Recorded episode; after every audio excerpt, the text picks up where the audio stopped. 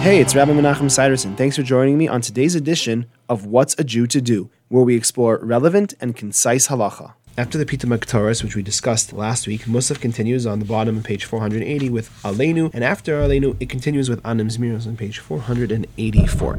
Anim Zmiros is a very beautiful and sacred song ascribed to Rabbi Yehuda Chassid, the 12th century German scholar and Kabbalist. It is an extremely holy song, and some congregations only recite it on Yom Kippur, or Rosh Hashanah and Yom Kippur. Some recite it every Yom Tov, and many congregations recite it every Shabbos, but even they do not recite it every day due to its intense holiness. Also, because the song is so holy, when it is recited, the Aron, the Ark, is opened and the congregation stands. Traditionally, it's recited phrase by phrase. The Chazan will lead with one phrase, and the congregation will respond with the next, and so on and so forth until the end. That's all for today. I hope you enjoyed.